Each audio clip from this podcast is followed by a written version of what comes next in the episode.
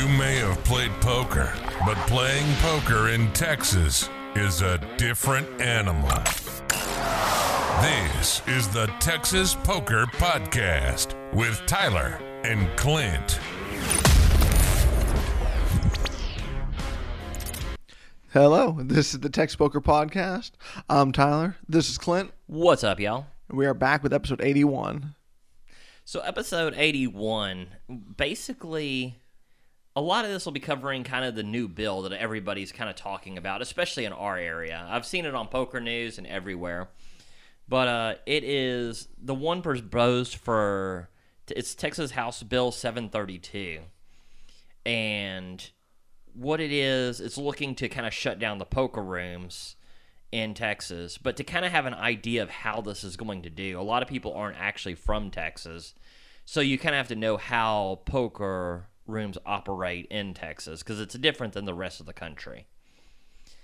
Uh, so casinos and all of that are actually illegal in Texas. There is no gambling. Uh, so what poker we don't have poker rooms in casinos we have poker rooms outside of it like the lodge which function only as poker because casino because gambling is illegal poker is legal but it's done by more stringent rules than a lot of other places Right, the loopholes and gray areas on the current bill or how it's currently worded. exactly so you can play poker but it has to be in a private place which is why these clubs have a membership of a, a membership fee. You do an application, and basically it's their own private club. Uh, uh, one of the other ways is poker cannot be it cannot take a rake from the game. They cannot have no financial interest in that in that game. So what poker clubs do is they charge by the hour in Texas. They do not rake the games. At least, well, uh, there's illegal clubs everywhere that will do something, but the legitimate clubs that are trying to do it legally are doing it hour will take an hourly uh, fee. They will not rake the game. So, what this bill is looking to do and how it's looking to affect the poker economy in Texas is it's changing the wording of these how these loopholes go. It's looking to be instead and change it from a private place to a place of residence. So basically, you could have like in someone's house, but it could not be in like a private social club. So that would kill all poker, basically. Yeah, basically, just the, by changing this wording is looking to basically kind of destroy this gigantic economy that's grown in Texas.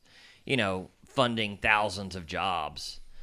Uh, making a po- poker, which has been going. I mean, literally everybody knows it's been going on forever and a day. But making it safer for people, uh, like I say, creating a lot of legitimate jobs, creating you know tax money. Uh, it would force it all underground again. Uh, so this is problematic if you're a poker player, but that's what this bill looks to do. Uh, it's done. It's actually sponsored by Gene Wu, who is a a House of uh, Representative out of Houston. So we are now. If I were to kind of ask you to guess on like where he might be in Houston, where would you think would have the most effect as far as poker wise goes? At first, I was thinking somewhere near one of the poker rooms at, um, not competition, but somewhere um, near one of the rooms. But I guess you said it was near probably uh, what I guess the old 52 Social and Legends. Yeah, so he is his area. So this area is over his district he represents includes Legends and the old 52 Social, which is now 101 Richmond. Yep. Uh, so anybody who doesn't know, like, we didn't have these poker rooms until probably about mm, probably about eight years ago, maybe, I thought it was even less than that. maybe even less than that. But the fir- one of the first ones that came up as one of the biggest clubs was Prime Social, uh, here in Houston at least, and it was gigantic. People uh, people were loving this. It was just the place to go for. actually, I remember when we started this podcast, I think we had a question in one of our first episodes is could Prime ever be brought down as the biggest one in Houston because it was so far ahead of everyone else. Yep, no, I do remember that because, like you and I said, it's like the closest thing to a casino experience or the environment, the niceness, and it was jam packed twenty four seven. Yeah, it was just gigantic. So Prime is like I say, like all of Houston. Like, I mean, depend when you get down there, it's not like Cypress Woodlands. Uh, but Westheimer is more of a trendier, kind of nicer part, I would say, with at least less crime than the surrounding areas by it, right? And there's definitely some nice areas over there, Yeah. right? So, So Prime is in this like very nice trendy area. Well, they open one down the street. It's not that far away, but it's in a way less nice area, and it's called 52 Social. It's uh, but they charge way less. It, at this time, at this time, which was a couple of years ago, it was sixteen dollars an hour to play at Prime. Uh, they charge 10 at 52 social so you can as you can tell a lot of people ended up going over there it's way less money to play there so they ended up going and doing that but it was not as near of a nice of area on the good side i would say the security at 52 social was really good yes, I had a ton of security, always in the parking lot, always in the rooms, everywhere. so that kind of counteracted this. A lot of people didn't like the area, but there was a ton of security. I don't remember any issues ever really at 52 Social when I was playing there. No, I cannot think of any. Yeah, it's. Uh, I mean, I can't. I can't swear that there wasn't one. Uh, I wasn't there 24 seven, but is I did play there a lot and don't ever remember. And you played there even more than I did. That's what I was thinking. I played there even more than you, and I never um, remember anything at least. So now a lot of people remember the big story of Johnny Chan buying this 52 social uh, poker room. It was a gigantic story in a around here in Houston. What ends up happening is that at least by rumor, I don't know the entire details. I will go with but I know. There's a poker room that com- that opened up as competition very close by. Uh, a lot of people say it was the same people who sold it. I don't know for a fact. I mean, that's all hearsay Yeah. as far as I know. But 100% competition opened up across the street. The now as you go down Richmond, it gets worse. It's it's very kind of a sketchy neighborhood. It gets even worse, and this one opened up with far less security than the original 52 Social, at least. Yeah, I mean, it went from having people patrolling the parking lot up in that like um crow's nest thing, watching over the parking lot, to just one random dude standing by the door, Yeah. not even really in the parking lot.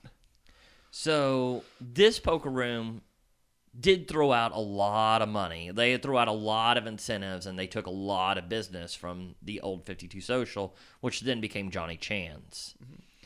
Uh, and later on, they had some security issues. Someone tried to rob it. The uh, I believe the gun went off. The security guard actually apprehended him, and he I'm sure ended up going to jail. I mean, I don't I did not follow up with the story. I did post the uh, story of you know just giving the security guard credit for what he did in there. Uh, but there were a couple other incidences. It's a like I say, a very sketchy area, a very sketchy neighborhood, and there were a couple shootings. I don't think that were within the club. I think they came from outside and ended up like going through the windows at some point. I did I did read that. Yes. So, uh, and eventually they did a couple things to help security over by legends, but let's say, I mean, when you open up a business like that in that area, there's there's issues that could be. in- I mean, if you don't have really good security, there's issues that will pop up. No, absolutely. Uh, so what this is is this person, but this area has been not a great area for years and years and years and years. This is somebody basically using poker as a scapegoat for an area's you know that's been crime ridden for years and just in a bad part of Houston. I mean, if it's not the poker that is the cause of it, poker because I've been to poker rooms all across Houston and seen almost no incidences in any other poker rooms. Uh, I mean, you name it, and I've just, I mean, there's an occasional argument, but that's pretty much it. I've never seen, I've never, thousands of hours, I've never seen anybody, the cops be called out on just almost any of these things. Uh, I have heard of people, you know, getting robbed at some point. I mean, when you know you have money or something, but that's usually away from the poker room.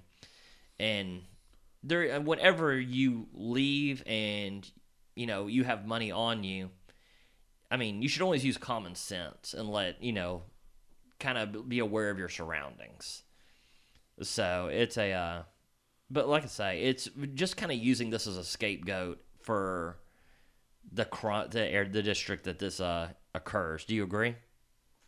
I believe so. Um, I haven't actually seen much of what he, other than what you- you've told me. I don't know as much as you do right now. I haven't seen. I don't know as much information. So It's uh from what you're saying, I it sounds accurate. Yes. I mean, that's the gist of it. But I mean, the big thing is is basically being aware of who's sponsoring it and who's gonna who is in your district and who's gonna vote for it.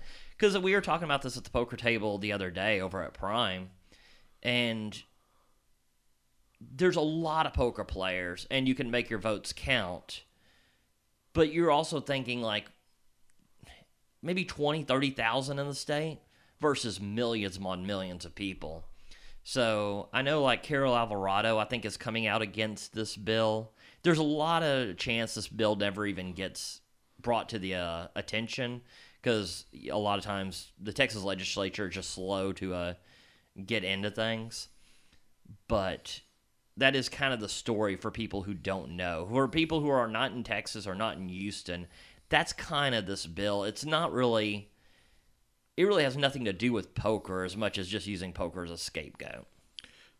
So I guess the next question is, what can a what can we do? Uh, well, I mean, what we can do is very little at this point.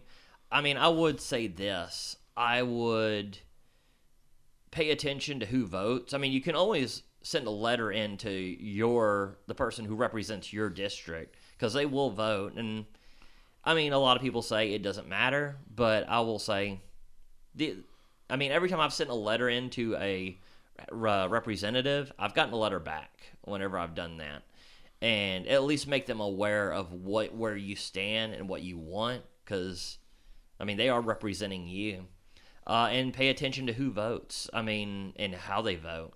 If your representative is going against this, then I mean I'd be more likely to vote for them in the coming election. And if they go, you know, if they go for this bill, which like I say, does literally nothing but take thousands upon thousands of jobs out of the economy, make it way more dangerous for people who enjoy a hobby that really, I mean, like I say, adds to their life, then they should get punished. They should have people vote against them. Absolutely. I mean, it's good to raise awareness for sure. Yeah, absolutely. It's a so it's really like, but like I say, a lot of people know of the bill but didn't know the backstory. I don't even know if that's the backstory. I know all, but uh, putting everything together about who's representing the bill, what district they represent, it seems like that is basically the uh, deal. Is basically what they're doing. But like I say, I mean, poker, playing it all across Houston, all across Texas. I've gone to rooms in Austin. Uh, never been to San Antonio, which I do want to go to. Uh, but it's very safe. I mean, I, I go to any poker room at almost any hour of the night for the most part, and at least 95% of them I feel perfectly fine. Oh, I mean, you know, I used to start my poker sessions at 11:30 at night. So, I mean, I've always felt safe. So, Yeah, so uh, it's so yeah, like I say, but that's the history of it. So I wanted to, everybody to have a, a knowledge of that, and I mean, we can kind of go back into our normal, like how of the podcast of just kind of BSing and like how we did, but uh, that was kind of the uh, deal. I guess I'll have to keep a close eye on it and give us some updates as um, more information comes out. Absolutely.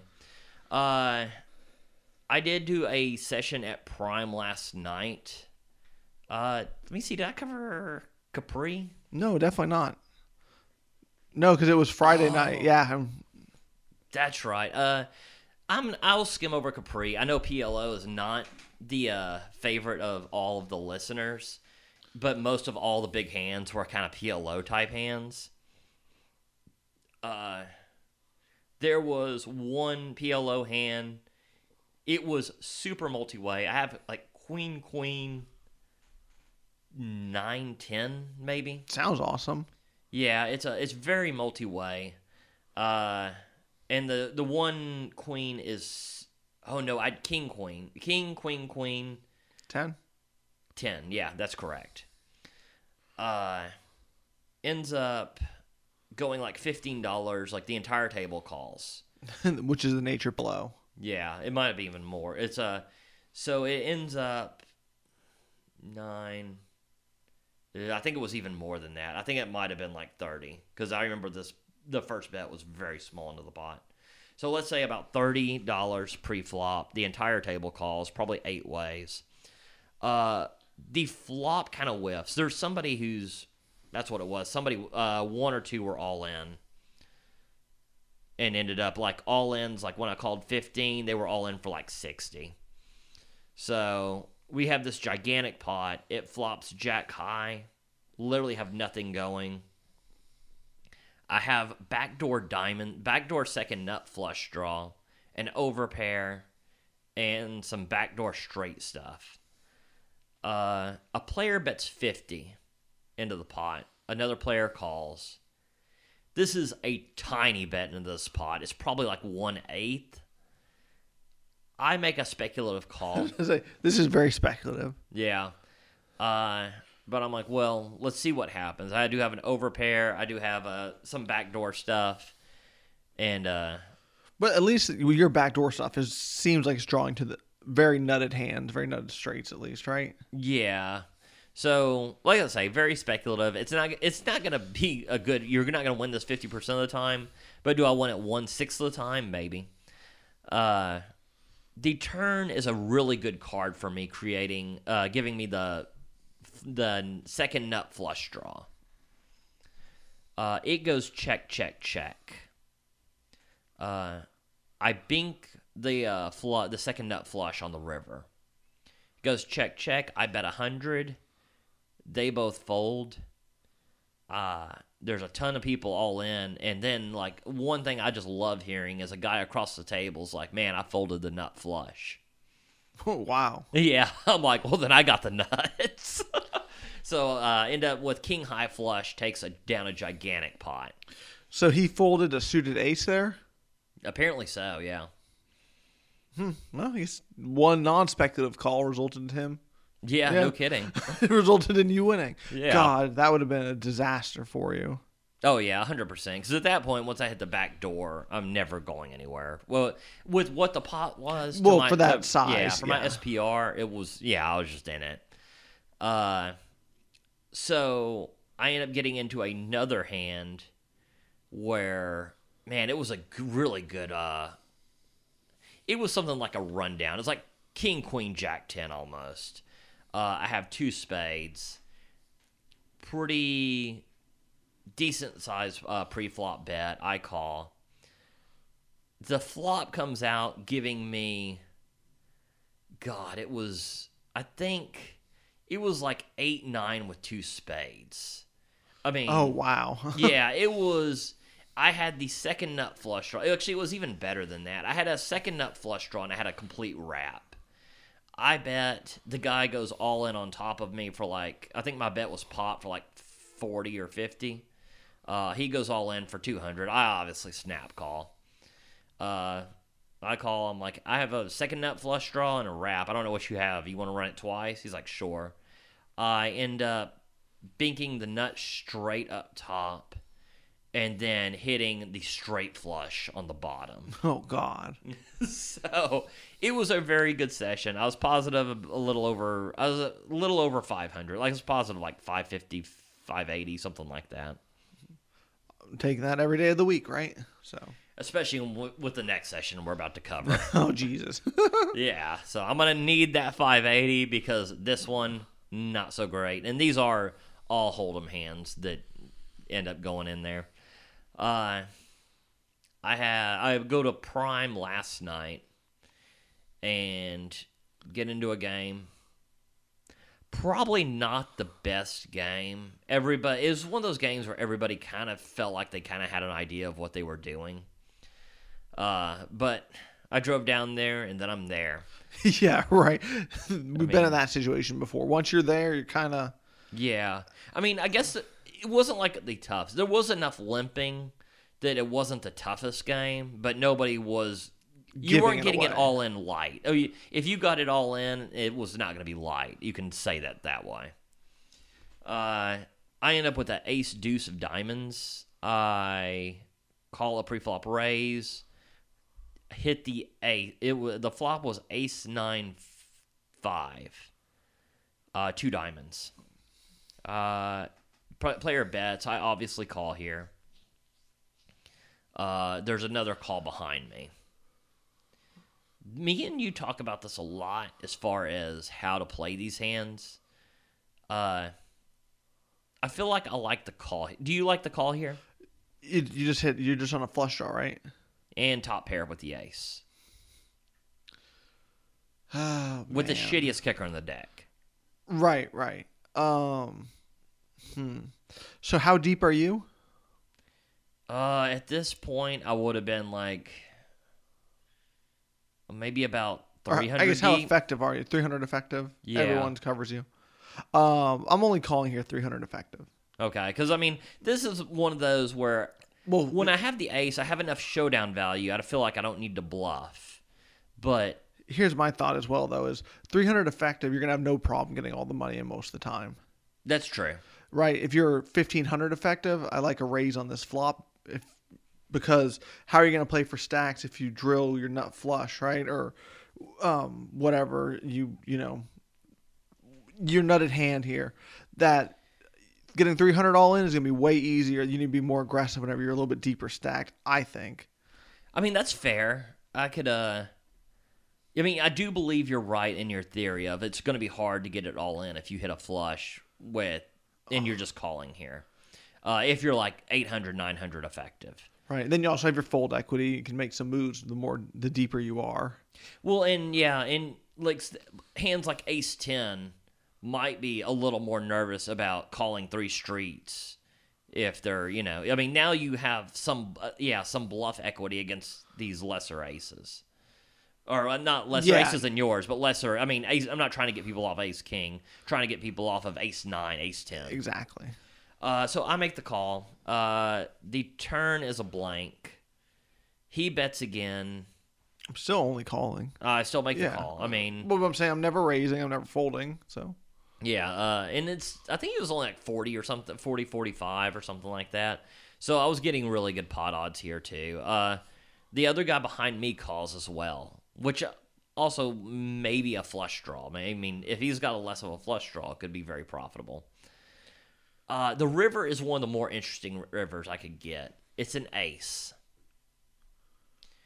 Uh, the player bets two. f- The pre-flop raiser bets two fifty. Uh, I mean, I sure do hate that you're holding the, the missed flush draw in your hand, right? Yeah. I mean, here's the problem being is I have like 140 into a Oh. pot of pretty oh, big. Gotcha. It says just a snap call then. I end up pretty much making a snap call. I'm like now. I'm- Well, I mean, not only that, like I'm not loving trip aces here, but I will say like now that the trip aces, my impro- my I think my kicker improved to like an eight or a nine versus. I mean, still trash. I mean, uh, yeah, I still mean, trash. But if I was against like ace, ace seven, ace five suited, then now we're chopping. Yeah. Um, I'm worried. I mean, any ACC, I'm pretty sure you're going to lose to. But yes. Yeah. Um, I mean, that is very. I, I mean, it is a positive. I just minor. I would. I would say. Oh, hundred percent. Yeah, I Oh, oh, yeah. I mean, we're looking for s- small percentages here. I mean, I'm still just snap calling with my uh, stack to pot ratio here, and just yeah. whatever happens happens at this point. Uh, the other guy folds, and then that guy shows rolls over pocket nines for a rivered boat. It's a bummer. That's a bummer. It's a really a bummer because I think I'm I'm folding pretty much any non-diamond there, any non-diamond or like I guess a two I call with two pair, hoping that someone's got ace king. But I mean, any non-diamond, I actually just fold there. So it was kind of a really the cooler was really on the river. Oh, 100%. Uh, I end up rebuying after that hand. Oh, go for it. One thing I've noticed in these situations, I've been in a situation like this where I'm on the flush draw and end up hitting like a hand, kind of just like that. This happened to me at to this happened to me at Texas Card House Austin, and I called it off just like you did. And um, I remember thinking like same exact situation basically that uh, I missed my flush draw, and I was like, well, maybe he was on a lesser flush draw, kind of thing, and that hand always ended up being so nutted whenever you're on the big draw and they're betting like that. Oh yeah, So that I did take a mental note of that um, a few years ago too. that's a good, definitely a good note to take. yeah. It's a, uh, that was pretty much the only. So what happened there is I ended up buying in again. I got whittled down. I then went on a lot of a pretty big run, and I mean they were nothing big. They were me uh, three betting and taking pots down, because for this wasn't the toughest table. There was very little three betting, and there was a, there was limping. Uh, it was just, I guess, a tight table. It's like kind of an old man coffee table, kind of. Well, those tables are kind of nice because you can just call for 15 and know you're not going to get punished. That's true. That's how this was. Because that's for sure one of the biggest differences whenever you move up in stakes is whenever it goes 15, call, call, call, call, call. That person is squeezing you guys so often. Oh yeah, hundred percent. Like on the really tough tables. Yeah, that for sure is where I noticed the biggest uh, change. Uh, so ended up going to what call it? Uh, doing a lot of three betting. Uh, hits top pair and getting paid off pretty good on some of those, and I end up making a really good comeback here, and I'm almost back to even. And I mean, there's really no interesting about this. I fly. I have pocket deuces. I flop a set, and someone had pocket fours and flopped a bigger set.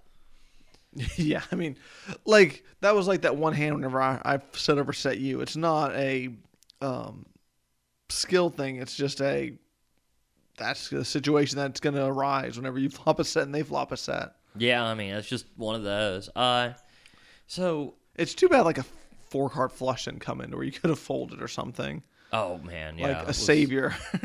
Yeah, hundred percent. It was a, uh, so it was kind of a. I mean, these sessions don't tilt me as much as others. Uh, well, like you said, a sever set is going to happen, and I mean that's that's just part of the game right there, you know. So yeah, it's you know that's it's just part of poker. It's uh, like I get tilted on the ones where I know I could have played better. I actually thought I played pretty good on this session, and it was just one of those sessions you just weren't designed to win. um, I mean, if you get set over set, it does not feel like it. Uh, I remember that also happened to me at Texas Card House Austin. I was like, I have a set.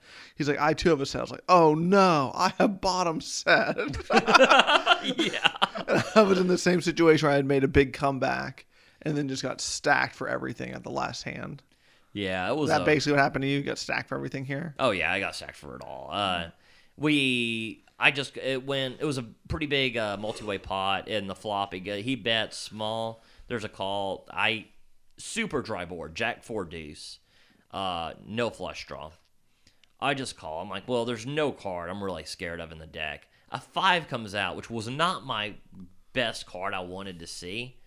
But I don't know if you hit a random gutter like this, and I'm just okay with it. Uh, what got weird was the guy bet small, and then the guy made it 200. I mean, I thought about just calling for a minute, but I'm like, well, I don't know. Like once I once I call this 200, I am very like I had like four, like 425 behind. I mean, if someone's on like a pair and a draw or something, I was like, well, it seems like I should just get the money in here right now. Well, I agree. Yeah. Uh, I will say I hadn't played in Prime a long time. Really did enjoy it. Uh, the people there, the the table was real friendly. A lot of good conversation as far as like sports. We talked about that bill quite a bit, and the you know the positives and you know the uh, well mostly the I negatives was of that bill. say, I was like, bring up some of the positives, why don't you? Uh, yeah, it's uh the uh and tried to kind of debate that a little bit. Uh, so it was a really good time. Uh, Prime brought in Raising Canes and uh, had a good meal out of that. So it was a really nice time over at Prime. Aside, I wish I would have won, but it's uh, the table enjoyed you being there. yeah, I mean, you know what? I was there for the table. Uh, but it was, like I say, I hadn't been there in a while, and I'll, I'll probably go back because I really did have an uh, enjoyable experience, and it had been a minute since I've been there. Awesome. Yeah, I mean, I guess did did you play another session or was that it? Because I know we're recording pretty early this week. Uh, that's that's it for this week. I mean, that Capri session. Uh, Capri was kind of bumping a little bit. Oh, that's a new poker room over in the Clear Lake area. Uh, so it was was kind of nice. It was a more a much better table with a lot of newer players than it. Uh, so that made it nice. Uh, How many tables did they have running there when you went there? the uh, Capri. Mm, not that many. They had a tournament going on, and then so I don't. It's always hard to tell when the tournament's going on. I think there was only. I think there might have been just. I think one or two. One was PLO. There was definitely a PLO table, and there were two tables of Hold'em when I got there, and they just broke one. But while I was there, they started another one. Shoot, isn't it crazy how popular PLO got? I mean, is it just me or does it seem like that got popular like overnight? Uh, I think so. I mean, it just got. I mean, was it always popular? But I mean, I remember in Prime, back in the day, did they have PLO going way back, or Yeah, it seemed even- like it just took fire and just everyone wanted to play? Uh, it definitely gained more popularity. I mean, in Prime definitely had PLO, but I like a lot of the other places it was just Hold'em. Now, I mean, there's places it's hard to find Hold'em. It's just a lot of it's more PLO than anything. Uh, I don't know. I mean, I'm not. I don't hate PLO. Uh, I prefer Hold'em, but I guess you know it's a. There's no other gambling in Texas, so that creates. I mean, I think that just gets all the action people who just want to be able to gamble. Oh no, I agree with that for sure. But um, yeah, very interesting how just like I said. I mean, just caught fire and just, I mean, as I don't want to say taken over, but definitely a big chunk of the poker. Oh yeah, I mean, I would say I think Hold'em is still more popular, but I would say it's like I mean, whereas the rest of the country it's like 90-10, here it's probably like 60-40 or something. yeah, I would even say 90-10 is generous. like in yeah, I- Vegas, because didn't you just find only a one-two game last time you were in Vegas? oh no, PLO will ha- they have it, but they only have it at the uh, like certain ones like Aria and I think Bellagio and stuff like that. Whereas you can find Hold'em everywhere in Vegas. Or PLO, PLO. well, you can find Hold'em everywhere in Vegas. Oh, okay, okay. So you're saying, but What? There's What only about? certain casinos have PLO for the most part that run it consistently. Gotcha, gotcha. Okay. Well, I mean, I didn't even get to play any because I'm going to be working. So, and we had to record early. So, Well, well, I uh, mean, unless you have anything else to cover. we'll have to get you on the felt very quickly. yeah, right. Uh, but well, I no, guess that's have everyone had to have a good Thanksgiving. By the time you hear this, it'll be Thanksgiving. yeah. If you're, yeah, if you're listening to this the day it comes out, it will be Thanksgiving. So definitely have a happy Thanksgiving. Absolutely. And um, I guess on that note, we'll talk to you next week. That was the Texas Poker Podcast. Go ahead and rack up, add time, and we'll see you next week.